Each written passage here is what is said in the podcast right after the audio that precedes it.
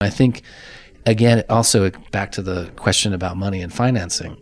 I do think that the choice between doing a film with a lower budget that is uniquely your vision, as opposed to a higher budget film that's not, uh, there's there's really no choice there. Mm-hmm. There really isn't. Yeah. There, it's one one is a short term gain, but then it's pretty much over. Uh, you've you've you've made a you know you've decided your path. But if you if you stay strong, true to a vision, and and it's it's the it's the authentic process of trying to figure something out about the world, it's just going to lead to something else. Brian Smith here, and welcome to the Dream Path podcast, where I try to get inside the heads of talented creatives from all over the world. My goal is to demystify and humanize the creative process and make it accessible to everyone. Now let's jump in. Brian Knappenberger's on the show today. Brian produced and directed a documentary called Church and the Fourth Estate, which premiered at Sundance this year. The film investigates a sexual abuse scandal involving the Boy Scouts of America and the Mormon Church. But the story goes beyond the abuse scandal and the cover up by those organizations. It also dives into an attempt by a notorious Idaho billionaire to shut down an abuse survivor's story with intimidation tactics and lawsuits. One of the sexual abuse survivors featured in this documentary, a brave young man named Adam Steed, joined us for the interview. Talking to Adam and Brian in Park City, where the film premiered to a standing ovation, made for a compelling conversation. I really connected with Adam and Brian, not only because the film was so powerful, but because for the last decade, I have represented survivors of childhood sexual abuse against institutions who allowed that abuse to take place. So Adam's story resonated with me. In addition to talking about Church and the Fourth Estate, we also talked about Knappenberger's career and filmography, which includes documentaries like The Internet's Own Boy, The Story of Aaron Swartz, Truth and Power, Nobody Speak, Trials of the Free Press, and The Legend of Cocaine Island. Knappenberger's most recent documentary, which he alluded to during our interview but couldn't discuss because it had yet to be released, is The Trials of Gabriel Fernandez, which is now available on Netflix. So let's jump right into my talk with Brian Knappenberger and Adam Steed. Brian Knappenberger, Adam Steed, welcome to the podcast. Thanks a lot for having us. Yeah, so what, what brings you to Sundance? Uh, this is my this is my fourth time I think in Park City here with a film. This film is called Church and the Fourth Estate. The short film in the in the doc shorts two category. It's a church in the fourth estate. Yeah. Okay. And tell us the, the subject matter of the film and the narrative of the film. I saw it, by the way. Yeah, yeah. Okay, Yeah. good. Uh, well, it, it started for me. I was I was really interested in tracking down a kind of press story. You know, I was doing research about billionaires attacking the press. Um, you know, thin-skinned billionaires who couldn't, you know, stand a word of criticism and attacking the press and filing uh, uh, lawsuits and and trying to silence. Uh, you know, stories that they didn't like, and I came across, uh, you know, a bunch of stories from my last film. And as part of that research, I started learning about these series of stories that came out in southern Idaho in the Idaho Falls Post Register, written by uh, the reporter Peter Zuckerman. And he, along with his editor Dean Miller, were looking into the, a Boy Scout camp there called Camp Little Lemhi.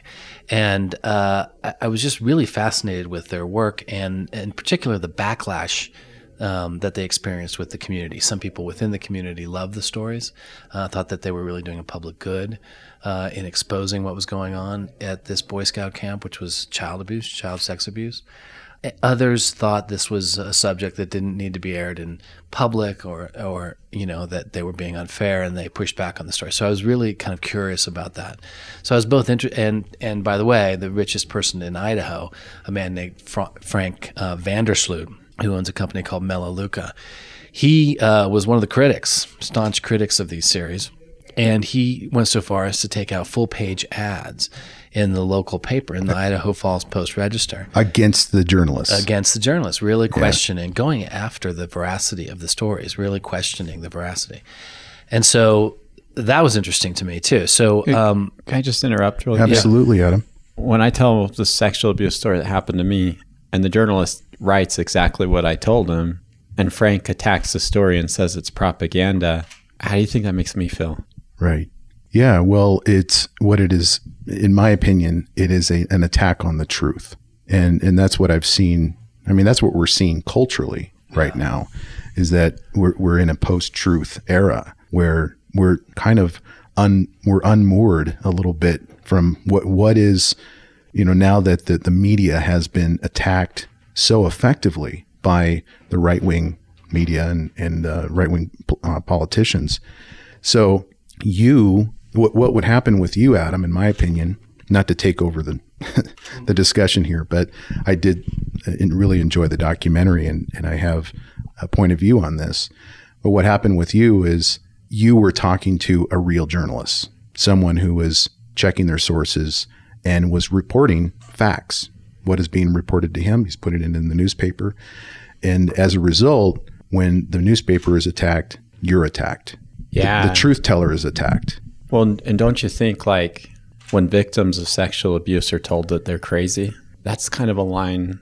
People don't even say that, but that's kind of a thing that perpetrators do to victims of sexual abuse, if just to stop them from talking. From to, you know what I mean? Right. It's a real sensitive area, and there's a lot. We, we joke around. We call it the craziness that we feel that's on us. It's a way. It's like something we carry around until our truth has been told. Well, it, it, and I, I refer to it as gaslighting too, and that's not a term that I even really knew about until the 2016 election. And and that's I think what Vandersloot was starting to do with and, and he's taken a page out of the the right wing playbook, which is attack truth tellers if the truth hurts your cause. And here it was hurting the Boy Scouts in the Mormon Church. I think that's yeah. true. Um, this is, you know, this goes down. This series of stories goes down before, you know, fake news becomes a big thing. Right. Um, but but I think there is the origins of this um, right away. I mean, I think we've some of the origins of this go back to the '80s, uh, or, or, even sooner, um, probably even sooner. But you know, yeah, I mean, look, he's questioning this. This he's making a choice here, and he's and he's protecting the institutions that um, that failed here, uh, as opposed to the vulnerable people, the vulnerable kids that were part of this organization. Yeah. But um, he's doing it in all the ways that kind of rings true for you know in 2016 and on in our modern moment. I mean, he's saying, is this is this uh, you know propaganda or is this journalism? Right. And and he's questioning. He's just he's just he believes that they were coming from a certain position that was that was being unfair to the to the people in the positions of power. And this kind of ties into your your documentary on the Gawker lawsuit as well, which is the attack on free speech. If that's if it's speech that doesn't fit within your personal narrative, you attack it and you use money to do it. And here Adam was the victim of that on the receiving end of that type of, of tactic. But before, maybe before we get too far into this discussion, if we could back up a little bit, and um, Adam, if you could introduce yourself to my listeners and explain what your role in the, the film is. Oh, okay. I, I don't know who your listeners are, but hello. Yeah. I'm Adam. Uh, so, uh, obviously, it's very uncomfortable to uh, tell a graphic detailed explanation of sexual abuse that happened to you. And we're not asking you to do and that. No, yeah. I know. And yeah. so watch the film because okay. I'm not going to tell it here. But I tell, yeah, I told my story and I, and I met Brian. Um, part of my story I just couldn't tell because I couldn't work out the problem of my church that I loved was largely responsible for repressing and hiding the sexual abuse. So if I told a true story, I'd criticize the church, and I wasn't allowed to do that.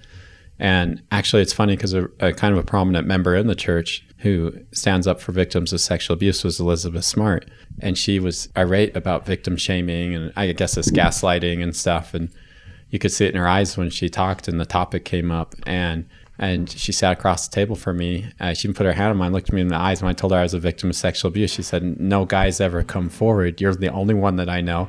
And you need to tell your story. I, I don't know if she understands the entirety of what my story was, but she gave me such an encouragement. And I, so I started to feel like, okay, I'm going to tell my story, then I'm going to tell the truth and let the consequences follow. In fact, that's the word, that's the words out of one of our songs in church is tell the, do what is right, let the consequence follow. You know, I stuck to that and, and I told my story. I kind of started to warm up to talk about it a little bit and, and I made a few posts and, and Dean Miller, who reads my post, saw that maybe now's the time for Adam to tell this story that's been he could he knows a lot about my life and he could see some of the struggles of not being able to tell and see the thing is and I always say this when a victim doesn't see justice, the, there's a certain amount of craziness created from sexual abuse crime, and it stays on the head of the victim until the perpetrator gets punished, and then it goes. It's like a teeter totter. It leaves the victim, and the perpetrator gets punished, and suddenly the victim feels normal again. Yeah. yeah. And I think there was some element of that in this area and this craziness and with the church and stuff. And I, I think it that just the timing lined up where I was starting to feel like for the first time that I need to do this because I'm always going to feel a little bit crazy and, and the problem yeah. until this is talked about. And and then I got. Well, I, I was making a film about the press, right? A short film about the press and about the attack on these this short this you know this series called the Scouts Honor Series and uh, that the that the paper was publishing and um, it was good. It was interesting, but I, you know, I wanted to sort of dig deeper, and that's actually where I reached out to Adam. And as soon as I sort Yeah. of heard his story, uh, I just thought, no, th- he's center stage on this film, and I wanted to tell his experience and use that, you know, as a sort of basis for the film. Yeah. And and that relationship started when? Uh, what year? Um, when I reached out to Adam, Yeah. it, about a year ago, um, I reached out to Adam, but I had been making this sort of short film even before that, and Yeah. so when I when I finally found out, I mean, you know, I remember we talked a little bit, and then he came by, and we and we sat down, and did an interview, and I knew just a couple minutes into the interview that I that I this was a very different film than I was making before. And that, um, and that, that I wanted to tell his story and his side. I mean, just the the, the courage with which he Yeah. came forward and the kind of uh, candor that he had with these very difficult um, experiences that he went through. Uh, it was just so moving that I thought that's this is what I want to make the film about. Yeah.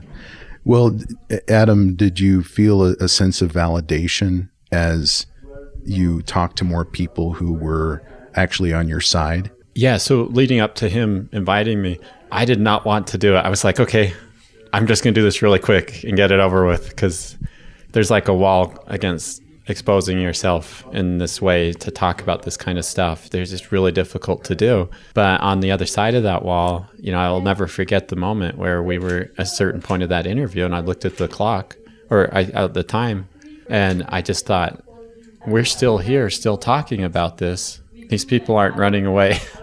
They're not scared of me. Right. And I feel really good. And what I'm talking about, you know, I feel really good. I'm and I'm just telling the truth and I feel really good. And yeah, I mean that moment like for my self-esteem and for me and for validation, yeah, I, it was priceless. Yeah. Okay. So so a year ago, you meet Adam, and and you're you're working on this short on journalism. Was Vandersloot on your radar at that point, Brian? Yes, absolutely. I was I was trying because what happened was Vandersloot not only had attacked these uh, this series of stories in this very dramatic way, you know, taking out full page ads, numerous full page ads, questioning the truth of the stories.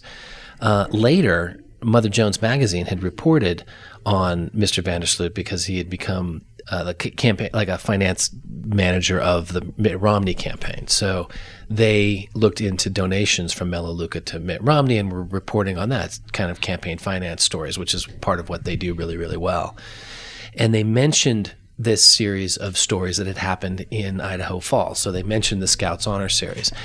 And they did it in a way that caused uh, Mr. Vandersloot to then go after Mother Jones magazine and try to to sue them for defamation. And that was talked about in your film as well. and that's talked about in the film as well. So, and that was very dramatic for Mother Jones magazine. I I believe it cost them in upwards of two million dollars to fight those lawsuits. right. This is not a, a, a multi-billion dollar corporation. No, it's not. No. So, and ultimately they won, but you know, sometimes that doesn't necessarily matter when it costs you that much money, and maybe that's not even the intent. Maybe Yeah. the intent is to really kind of harass uh, the publication and to stop people from talking critically about you in the future. Right. So when you when you meet Adam and this this film narrative, does it start to to gel at that point? Right when you meet him, in terms of where it's going. Well, it's a human face of this. Yeah. and and I, I understood that that's that was going to be center and um, you know you, you learn a lot from talking to adam and the way he's dealt with this and gone through this um, and to see all of this through his eyes was was pretty powerful. And, and by the way we learned a lot in the last year um, that that Adam and Peter and Dean Miller just didn't know at the time, and that is the extent of the abuse in the Boy Scouts. They were arguing whether or not this was happening, and a lot of this debate was whether or not this was happening at this one camp, Camp Little Lemhi, in this one part of the world, southern Idaho, and whether or not that was happening or not was part of this whole debate. Well, as it turns out, we've as a result of uh, lawsuits, there's been the release of all of these, uh, what the Boy Scouts call the ineligible volunteer files, The perversion files. or otherwise known, yeah, What they refer to them as the perversion i- files, within right? The, within the Boy Scouts organization, they Yeah. called them the perversion files. It's it's cra- it's stranger than fiction. Yeah. this stuff. And uh, I'm I'm looking at this film, and it's a very succinct, concise narrative. And I'm struck because my you know my background is I'm a trial lawyer and I represent sexual abuse survivors. Wow. But my Wow. yeah, and, and I've been doing that for the past decade. You and kind I, of buried the lead here. well, wow.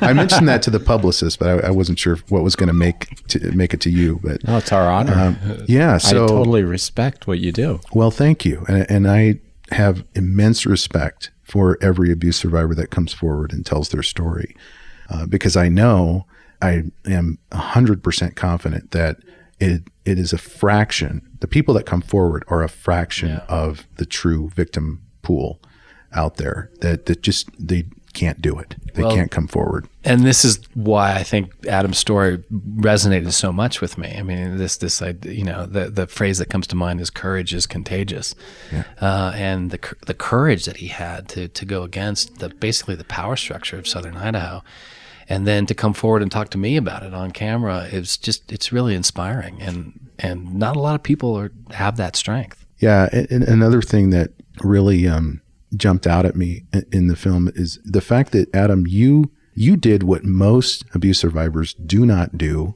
is you told somebody, and and they didn't do anything about it. Most of my clients, the first person they've told about their abuse is me, or maybe their spouse right before they called me. Wow. And um, and that and I've represented hundreds uh, across the nation, hundreds of abuse survivors. So you are a unique. Your your story is unique, and you are unique because you had the courage way back when it happened to know that this wasn't right, and not only wasn't it right, but it needed to be uh, reported. And then that's when the betrayal occurred, and it, and it occurred at the the Boy Scout level and the and the Mormon Church level, unfortunately. Um, so I noticed that there was no litigation discussed. Were, were you part of any litigation? Uh, Yeah, so I- so originally I was offered a chance to sue scouting for what had happened, and I turned it down. Uh, that was at the time that you know Brad was apprehended, and you know I was like 15, 16, 17, and actually I turned it down because you know I didn't want to attack my church, I didn't want to attack scouting. But when I came back from my mission, and my dad called me, and he said, "There's this reporter, Peter Zuckerman." who wanted to talk to you and I told him to go that you'd been through enough trauma go talk to the other 24 victims on the list that you know Brad Stowell had admitted to sexually abusing 24 victims and others whose names he couldn't remember that that list that reporter went to the went to look for that list in the courthouse Well, he, yeah, he said what list? what what list yeah What other twenty four? There's he had no. There's no. and it was a missing documentation of this. file. And then eventually that blew up, and we found out that one of the kids on the list was the son of a bishop in Blackfoot, Idaho. He had just commit suicide. That he was uh, that he that he left a note that he was sexually abused and that nobody believed him. And that suddenly I realized all a lot of these other kids on that list who I knew who I went to school with that I thought that I'd helped them by turning this in and they had gotten help. None of them were helped. None of them were contacted. It was all hid. And then I realized I'm a, I'm adult now. I'm not going to get abused again. I'm going to stand up for these kids. And I did everything in the church community teaches you not to sue. And I looked at it. I said, I'm going to sue Boy Scouts of America because I want those people's jobs. I want them gone. And I want the truth to come out. And so I, I was uh, just barely starting a semester in BYU. I was a returned missionary. I, want, I was dating. I was going to get married in the temple with this girl. And that all fell apart. Her family heard about scouting. She didn't want anything to do with me. I was off on my own at that point. But I knew behind all that fog, I knew there were children out there, adults, kids, whatever. They were out there and they were suffering. And that when kids go and when they get sexually abused, they go into like closure. And if they don't get help and they feel crazy, And I was, I was like, no, this isn't going to happen. So I'm going to sue Boy Scouts of America. And, and out of the blue, I sued them.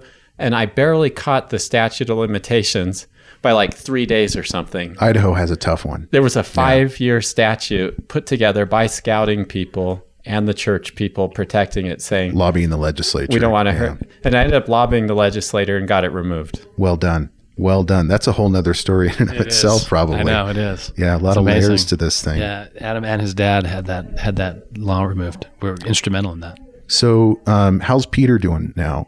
The, the the journalist. Yeah, I mean, he left. Um, I think it's safe to say under duress. I mean, he didn't. He was no longer comfortable in Idaho Falls, and he's he's. Uh, he I think he splits his time between D.C. and um, Portland, Oregon, and he's a writer. Yeah, uh, Peter. Just for listeners who haven't seen the film yet, Peter was a kind of a, a hero figure in the in the story because he reported on the truth and was uh, was harassed and attacked by a billionaire. Yeah. Um, it's worth noting he ultimately, um, a year later, something won the Langston Award for, for journalism for those stories, which is, I think, one of the most prominent uh, all media journalism awards. Yeah, there the. Scripps Award and the Livingston Award. So which he was. I didn't know Uh, what they were, but I looked them up. Yeah. no, it's a big deal, and they and you know, so ultimately he got some recognition for this work. So, Brian, tell us about your um, h- how you found documentary filmmaking as your chosen form of storytelling. That's interesting. I've always been on a kind of dual path between journalism and photography. You know, I got I uh, you know was a still photographer for a long time. Uh, I was a commercial still photographer for a while, and um, and I basically just started getting into uh, filmmaking, crafting stories with images and music and and uh, people's stories. And um, as I was kind of working as a photographer, I would just or a, a cinematographer, a director of photography. I just started interviewing people and, and going down that path, and and uh, it just became. It's hard to say. My first film was I think in '98, '99. It was about technology entering the human body and changing who we are as a species, and uh, robots becoming more sentient. Pretty ambitious project. Yeah, pretty pretty prescient still, even 20, 20 years later. Right. Uh, but uh, you know, a lot of my work has had to do with technology and how's it how it's changing and shifting. I feel like that's a really big uh, thing. The the how it brushes up against civil liberties and um, human rights and freedom of speech and, and, and that sort of thing. And, and is that how you got involved in the uh, Internet's Own Boy, the story of Adam Swartz? Aaron and- Swartz, or yeah. Aaron Swartz. Um, yeah. yeah. so I've done a number of films about technology and sort of the fringe groups performing in technology and communities online, and and uh, so at my previous film before that one, uh, We Are Legion, the story of the hacktivists, was in a period of uh, of hacktivism or digital activism um, uh, online. One of the most press, you know. Biggest periods of protests we've seen recently. You know, the, the Occupy movement was around that time. Um, that that year uh, is unprecedented period of hacking activity. Um, but hacking for good. some for good, and some for not. yeah. yeah, yeah, a little little gray area sometimes, but Okay. but mostly uh, using computer systems in in ways that uh, were meant to um, to to protest or to uh, organize.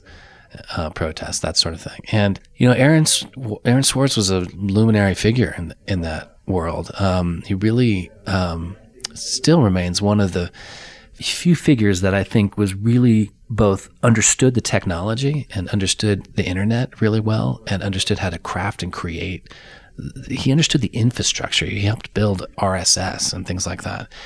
And he also had um, a very strong and uh, developed sense of civic duty.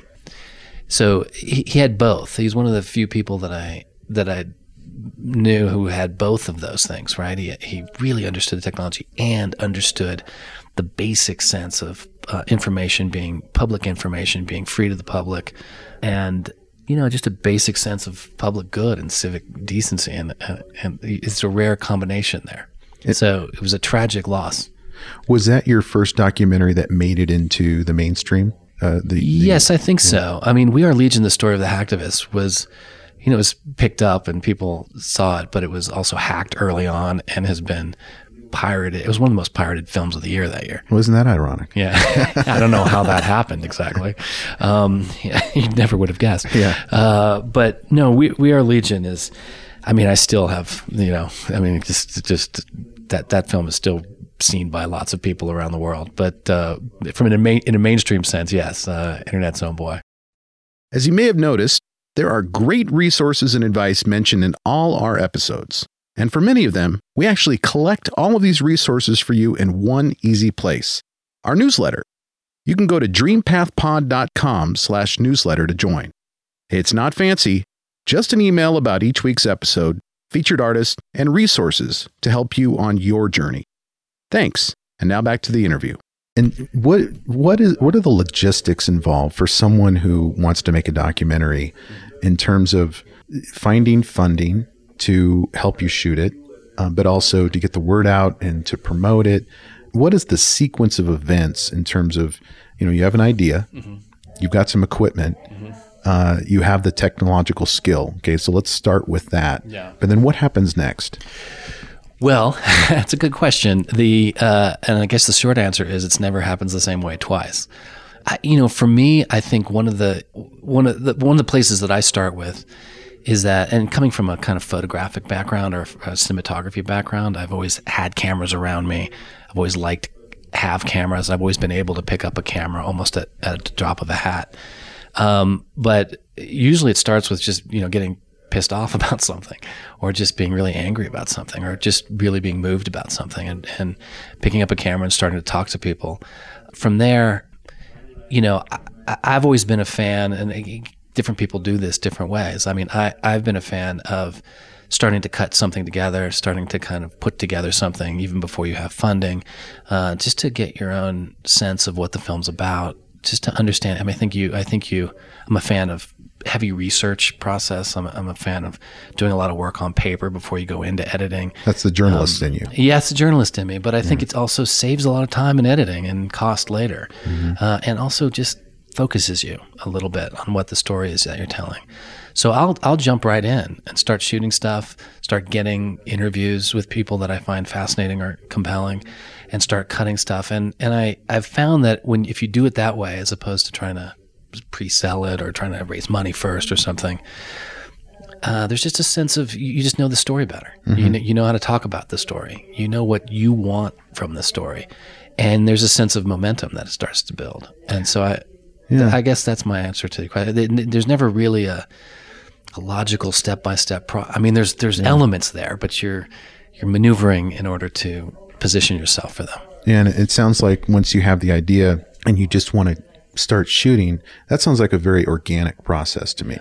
And if you were to have funding too early, then it almost seems like that would complicate things because then you've got, if people are saying, hey, here's some money, there's always you know, some type of condition tied to that money, right? Exactly. Which brings you to the like really the most critical part of it, and that is to fight for your own free expression and free and, and for your own freedom of your own voice. Um, that's it. That's more important than the money. Um, maintaining that early on throughout is so key because, and, and ultimately that gets you funded by, ultimately the money comes if you go that path too. Right. So no, I, I really think, I mean, tell the, tell the story that you want to tell and understand the story that understand what that story is and fight for it and go for it. And um, if if people understand that, see that vision, then they'll get on board with it. But I'm a, I'm a much bigger fan of doing it that way than than earning lots of money or or um, getting lots of early funding, and then you, you want the the ability to shift gears a little bit too. I mean, that happened in this story. Uh, you know, you're thinking of it as a press story, and then you're kind of this sense of the you know all these lawsuits come out about the Boy Scouts, this release of all these ineligible volunteer files. You you want some freedom to kind of move with it yeah. a little bit. Well, I think those are always the best documentaries where they start thinking that it's one thing and then it's not and it yeah. takes a crazy turn. It happens a lot. Yeah. And and that kind of leads me to my next question, which is what do you think about the state of documentaries right now? Because I when I look at my Netflix queue, mm-hmm. I would say about a third of them at least are, are documentaries. It, it's a wonderful time. Um, uh, the joke I usually say is that if you know what I, have been doing this 20 years or more, and um, what I do now is called uh, premium content. What it used to be called is I'm broke. I mean, there used to be no money for this. Uh, it, that, That's not to say there wasn't a thriving place for documentaries. I worked for PBS for a while, uh, which was great. PBS Frontline. Um, there were other outlets, but it wasn't. Uh, it, it, you know, the, the last few years we've seen you know the streaming services mostly really take documentaries seriously. And as a result, audiences have responded to that. There's never been a doubt in my mind that there was an interest in an audience. Uh, that's been clear for 20 years to me. But to see a commercial or, or, people starting to understand that in a commercial sense, it, it took a long time, but it's great. So when you put a project together like Church and the Fourth Estate, uh, and you make your way to Sundance, when you arrive to Sundance, I assume that you don't have a deal, or typically you, you would not have a deal in place for distribution at that point. Uh, that's true. Um, that well, that's true with this film, and true with my last film as well. Uh, it's not necessarily true with a lot of fil- a lot of films are that are Sundance are already purchased. Yeah. Um, so that's not definitely not true across the board. I think with Netflix and Amazon, that's starting to. They're jockeying before you get here, so it's not quite the same. Um, there's a handful of films here that that weren't didn't have distribution, or that the filmmakers decided not to have distribution until they got to Sundance. yeah. Um, I kind of prefer that a little bit. I like the kind of the um, the independent aspect of it. Uh, you know, and keep that going as much as possible. Yeah. well, I think it adds to the mystique too when you're in the audience and you're at Sundance and you're Yeah. like, is this going to be picked up? Is anybody else going to see this? Yeah. And it's possible that it will not be seen by anybody else. It's true. Or it'd be very difficult to see. Of course, if you go to the Eccles and, you know, Anne Hathaway shows up, yeah, It's gonna it's gonna appear somewhere. It's a the- pretty sure thing at that media. point. Yeah, yeah, probably. Yeah. So, uh, do you find yourself like in terms of what you're looking forward to in, in 2020 and 2021, the Mm-hmm. projects that you're working on? Is it still documentary filmmaking for you? Yeah, uh, that's a good question. Um, I'm finishing up a six part series we did for Netflix, one story over six episodes. That's going to come out in a month, and then we're starting a new series that is a very. Um, it's kind of on. Uh, it's an anthology series, doc doc series, but we're we're jumping into things that I get you would be closer to a kind of narrative approach. I'd say recreations, although that word's not perfect, but it's you know going into scenes and stuff based on it's a, it's based on I can't say much about it, but it's a it's based on disinformation online and and deception, and so we're actually playing it out in ways that that are a little more like a narrative film would be illustrated, Yeah. I guess. And uh, and you can't talk about the six part series either. Uh, the new one, oh man, it's Netflix so I've been I've been keeping it to myself for like two years, uh, and I wish I could. And it's so close. I mean, it's about a crime, pretty horrific crime that happened in. I- I'm I'm not supposed to, but it, but a, a crime that happened in in Los Angeles, north of Los Angeles, Okay. and we are in the courtroom uh, with the por- perpetrators. But it there were some pretty serious kind of failures of the power structure in Los Angeles, and some of the people in county government and other things have uh, other places are also been charged criminally, so that we're following those trials as well. Yeah. Let's let's go back to Church and the, the Fourth Estate. What kind of um, response, Adam, have you received from people who have seen the film or have heard about the film uh, in your community? So, um, well, my community isn't always the Park City Sundance community, Understood. but uh, and, and we just saw the premiere uh, two days ago. But and I can't really relate to, you know, from a professional, what what what you usually see. But I had a standing ovation, and I was got to stand in front of these people, and they were crying, and I got hugged by so many people, and it was you know so like for me right fresh in my mind is how absolutely ch- terrified I was to be there doing that, and then how extremely beautiful it was to see these people and in terms of your story. in terms of your family and friends, um, I, I caught a little bit of a- sense of that fr- from the film. Yeah. Uh, and, but what has been the response from your family and friends in terms of your involvement in this project? You know, I, I kind of was quiet about it. I think I would have been more, hey guys, look what I'm doing. But it's sexual abuse and it's kind of hard to be like, you know, I don't, Yeah. I'd rather just let them know after. So I put up a fake Facebook post, but, you know, hey, I, I did this film about some pain in my life. People were, but I, I you know, hundreds of people. Uh, I, I, I've had uh, support from all members of the church and not members alike that unanimously feel that what I'm doing is incredibly important. And if I remember correctly from the film, you you stayed in the church. Is that right? Because there are aspects of the church that you still found helpful and and um, an important part of your faith. As you could assume, because of what's happened to me, that I I have a difficult time in a church setting, mm-hmm. and so I I don't really know where I am, but I do feel closer to God in my life and closer to everybody and closer to truth than I've ever felt. I do feel a lot more solid than I've felt, and a lot's happened uh, just since the first interview with Brian last. That was just this last year.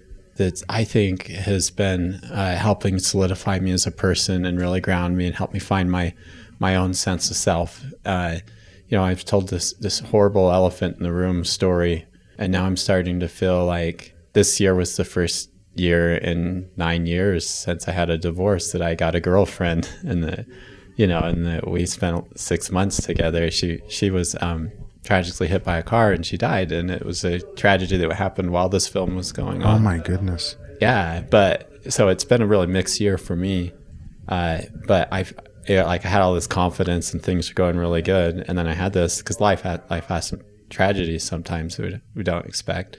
But um, yeah, so but I, I do feel more um, comfortable in my own skin than I felt, and and and I know she she really wanted this for me too. She was there coming to the the filmings and stuff, and she knew it was traumatic for me, and spent time with me afterwards and encouraging me and everything. So. Well, um, not to shift around too much, but uh, I'd like to bounce back to your beginnings mm-hmm. as a, as a creative and ask you if you were standing in front of a, a group of high school kids mm-hmm. and they had an interest in this type of storytelling. Yeah. What advice would you give them in terms of what to, you know, what type of education to get, what interests to pursue, and how to get on that path that you took? Uh, aspiring filmmakers? Yeah. Yeah. I mean, I think that the, the one, well, it's interesting. The education, um, I mean, I learned a lot, you know, I did, I learned a lot about, photography and and filmmaking. Um, but it wasn't, you know, I didn't go any really formal education. You know, more, my mine is more, well, some was in photography, but journalism too. But um, I, I don't. I think the thing, you know, the best way to start to create films and to be a filmmaker is to um, is just to dive in. I guess it goes back to what we were just saying a, a, a little while ago that um, just to start uh, you know, understanding what it is, why you, what do you want to say? You know, what, what is it? What kinds of stories do you want to tell? What, mo- what do you find most relevant in the world? What, what parts of the, the insane world that we live in right now do you want to document? Do you want to understand? Do you want to sort of step back and say, why is this the way it is? Um, and to um, pick up a camera and start cutting stuff together and then critically show people, right? Mm. And scary. It's scary, but let let it wash over you. Mm-hmm. Let it. I mean, nobody's gonna. Not everybody's gonna love it. um, you know, a friend of mine's uh, a guy, a, a, graphics guy I met early on said, "Well, you show show people what you work on, and then you say, well, you know, is it good or is it bad?" And it's like, well, okay, if it's ba- if it's if it's if it's good, why is it good?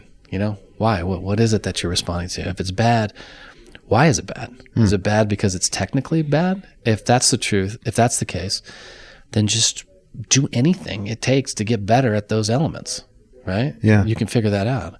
But is it bad because it's weird or different? Well, maybe you're the judge of that, you know, mm-hmm. as the filmmaker. Maybe you as the artist are the judge of that. So, you know, I think again also back to the question about money and financing I do think that the choice between doing a film with a lower budget that is uniquely your vision, as opposed to a higher budget film that's not, uh, there's there's really no choice there. Mm-hmm. There really isn't. Yeah, it's one one is a short term gain, but then it's pretty much over. Uh, you've you've you've made a you know you've decided your path. But if you if you stay strong true to a vision and and it's it's the it's the authentic process of trying to figure something out about the world it's just going to lead to something else, you know? It sounds like, too, that you really need a community or at least a few other people who are like-minded to kind of help shape you uh, in those years where you're trying to figure out what's good and what's bad because I don't know that that can happen in a vacuum. Yeah, that's true. That's true. You meet you meet people, but I think I would also say to y- younger people, seek out those people that you that are most um, that you're most uh, sort of inspired by. I guess, and uh, you know, I, I I think people are more accessible than you generally people give them credit for. Um, and I think if you're approaching the the craft honestly, I think people other people recognize that.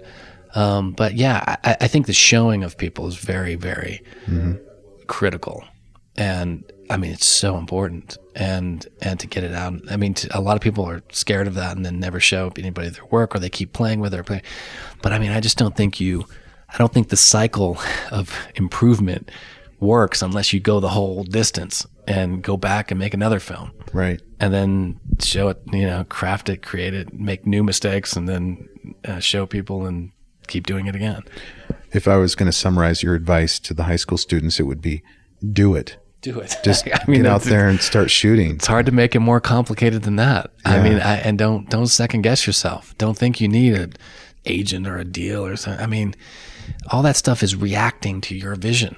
Your vision and the purpose of what you're doing has to come first. Yeah, and and do you do you think that the the issues of figuring out the how the camera works and lighting are things that you can learn just on the job, getting a you know a job as an assistant on a crew or something like that, as opposed to going to film school and you know vocationally uh, you know, some type of vocational school or, or actual film school like USC. Uh, is that something like on the job that you can learn? Yes, I think so. Um, I think it is. I mean, it's good to have a little bit of preparation, and it, and you know, I think there's an instinct for that. if that's something that you love to do, then you're hungrier and you. It's easier now. I think you know you can learn technology pretty fairly easily with in YouTube and other and other things. Um, I mean, look, there's some there's a personal element to. I mean, my dad. I remember one birthday when I was I think it was nine years old. My dad gave me uh, my first uh, Pentax, Pentax screw mount camera. And so it was a proper SLR camera. And, you know, it, it was my birthday and they hid different lenses around the room. And, and I had to go find, it was a scavenger hunt. I had to go find the camera body and the different lenses. And we were about to go on a, on a, on a trip, right? We did these long kind of road trips and we had a Ford Econoline van and we just like did these loops around the country. We did, that was a lot of, a lot of the states in America. Good memories. It was, and and we were about to launch on one of these trips when I was my birthday, and I got this new camera. So we were in this black Ford Econoline van, and I was learning all the lenses and how it worked, and what you know what a wide angle lens was, and what that did for an image as opposed to a long lens, and the kind of places where you'd want to use with, with each different kind of tool. And, and I remember my dad saying um, uh, that you know, an f stop, right? And he said, "Look," he held his hand up like this with the little kind of you could see through the little, um, uh, you know, wrapped his fingers around and he looked, look, in a pinhole camera, right? Everything's in focus. So the smaller that hole that f stop is, the more focus there is, and the wider it is, the less depth of field. He taught me depth of field hmm. in the back of a Ford Econoline. That's a tough concept. when I was about eight, eight, nine, ten years old. But if you think about it, a pinhole camera, which I'd already made a mm-hmm. bunch of, makes sense. I get it, and that stick uh, stuck with me. And I think even even what I've just said gave me a, a, a leg up on the assistants in Hollywood. Yeah. Uh, It's hard to explain. I- I mean, I understood lenses as well as they did Yeah. Because of your at my first jobs. your there. dad's uh, instructions when you were in the van. Yeah, and Yeah. and what's weird is when does this you know, that entered my brain when my brain was ready for it at some tender age.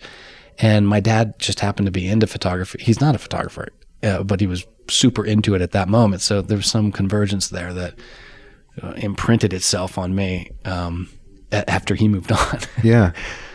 I, I would imagine that another skill set that you need as a documentary filmmaker, as opposed to a you know a feature film narrative uh, type of movie, would be a, a real knack for communication, empathy, listening, so that you can develop rapport with, for instance, Adam. I was I was going to mention that when you know it's because you guys work with people in film all the time, and you, you might get more used to that.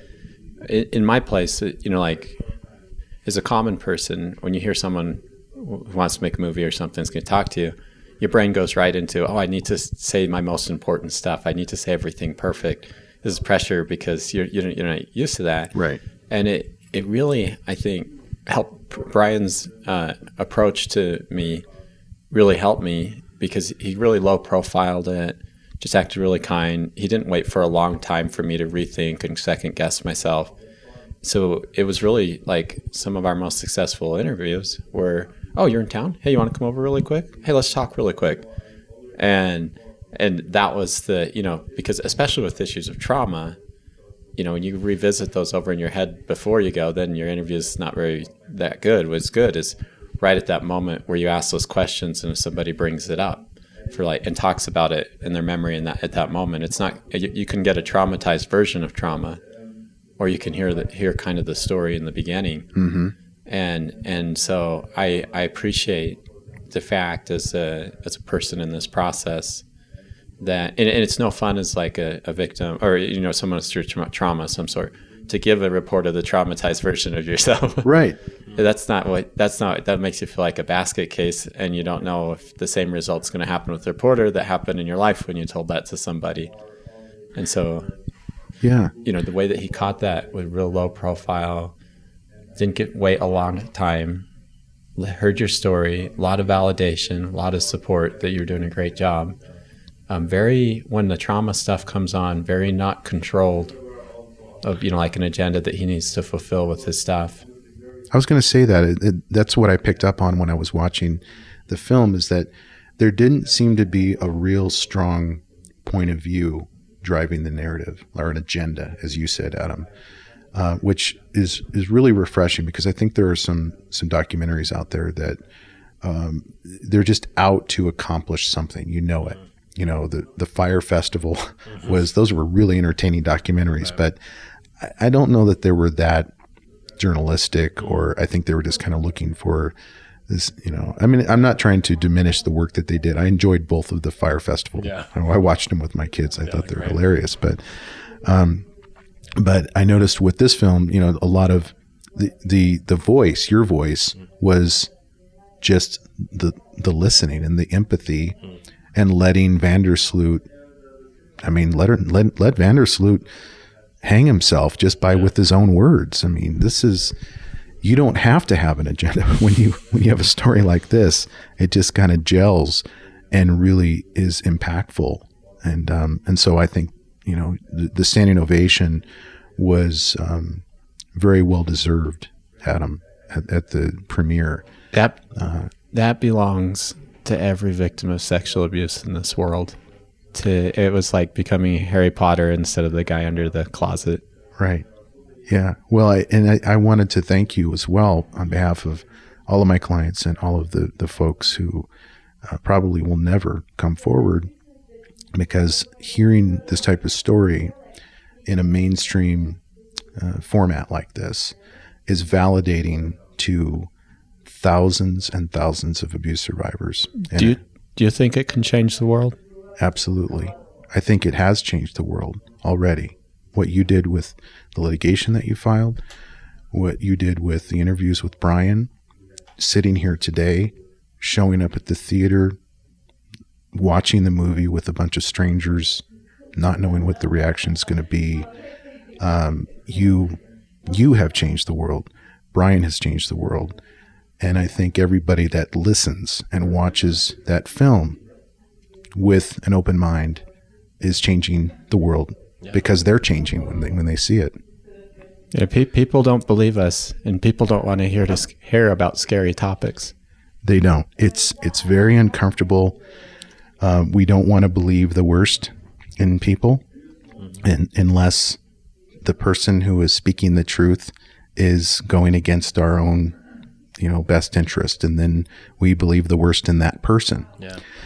Who is speaking that truth.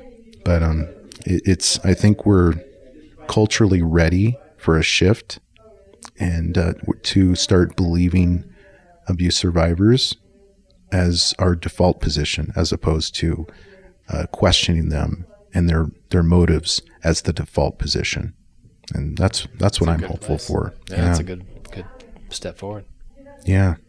Brian, thank you so much for being on Thanks the podcast and making time for me. me. I know you're busy here in, at uh, Park City and the Sundance Film Festival. Adam, uh, thank you for sitting down with us. It was a nice surprise to, to see you here and get to know you in person. Thank you for having me on your show. Hey, thank you for listening, and I hope you enjoyed today's episode of the Dream Path podcast. If so, I have a favor to ask. Can you go to your favorite podcast service and give me a rating and review? Your feedback is what keeps this podcast going. I appreciate your time, and as always, go find your dream path.